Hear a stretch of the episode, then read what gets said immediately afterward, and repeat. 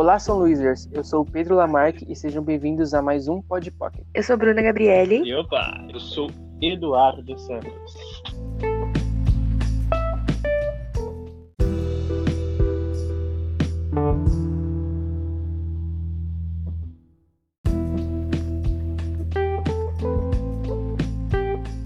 Hoje iremos comentar um pouco sobre o assunto muito importante, Black Lives Matter. Iremos usar Úrsula como referência, um livro escrito por Maria Firmina dos Reis, uma mulher negra, e publicado em 1859.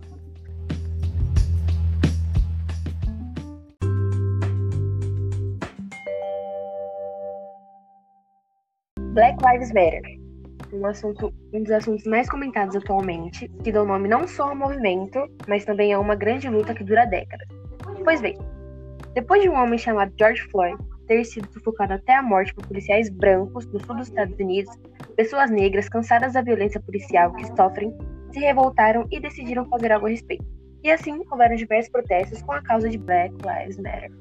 O assunto foi muito comentado mundialmente, com vários artistas negros se posicionando e pessoas brancas se aliando ao movimento antirracista.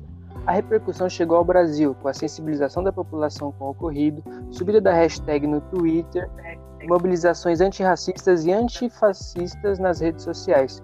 Entretanto, por que foi necessária uma ação de injustiça contra a vida negra na América do Norte para que a população brasileira se posicionasse?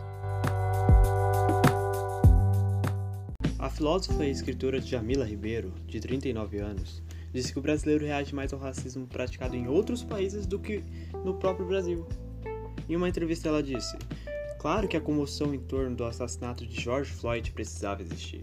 Obviamente, precisávamos nos manifestar em relação a esse assassinato brutal. Porém, aqui no Brasil, esses assassinatos acontecem diariamente.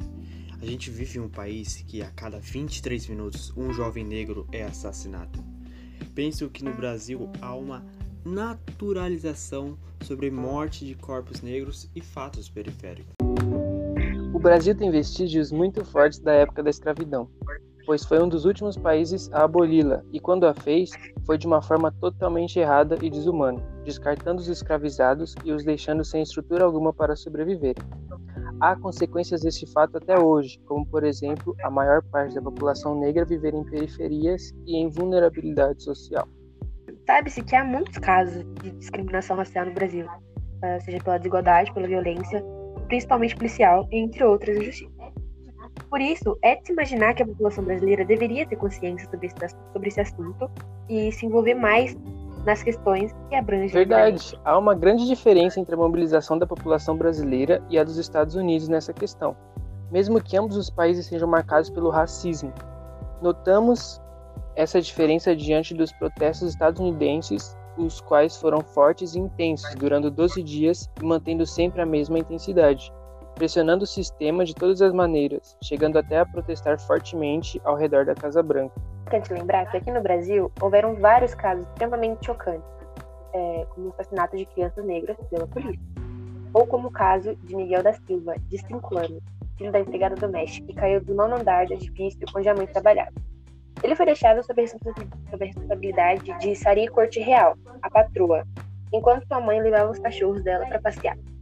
Sari deixou o garoto sozinho no elevador, pois ele queria ver sua mãe. Miguel se perdeu e acabou caindo de. Preocupante, não é?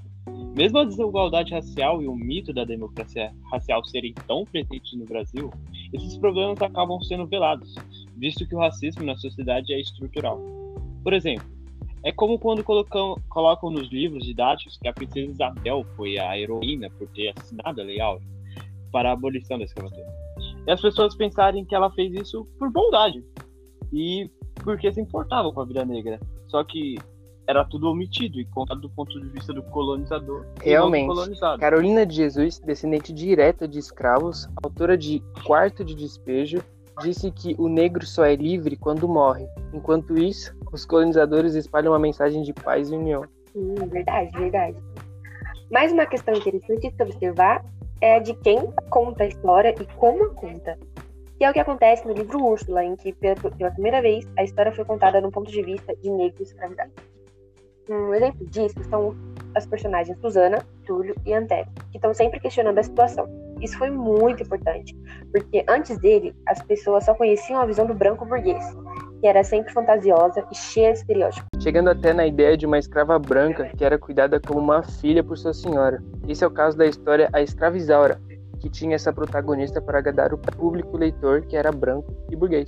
Já Úrsula, diferente disso, é um livro que denuncia a política escravista da época, assim como o movimento Black Lives Matter expõe a violência contra a vida hoje, que, no caso do Brasil, é consequência de toda a história escravista, total descaso e desinteresse com a vida negra.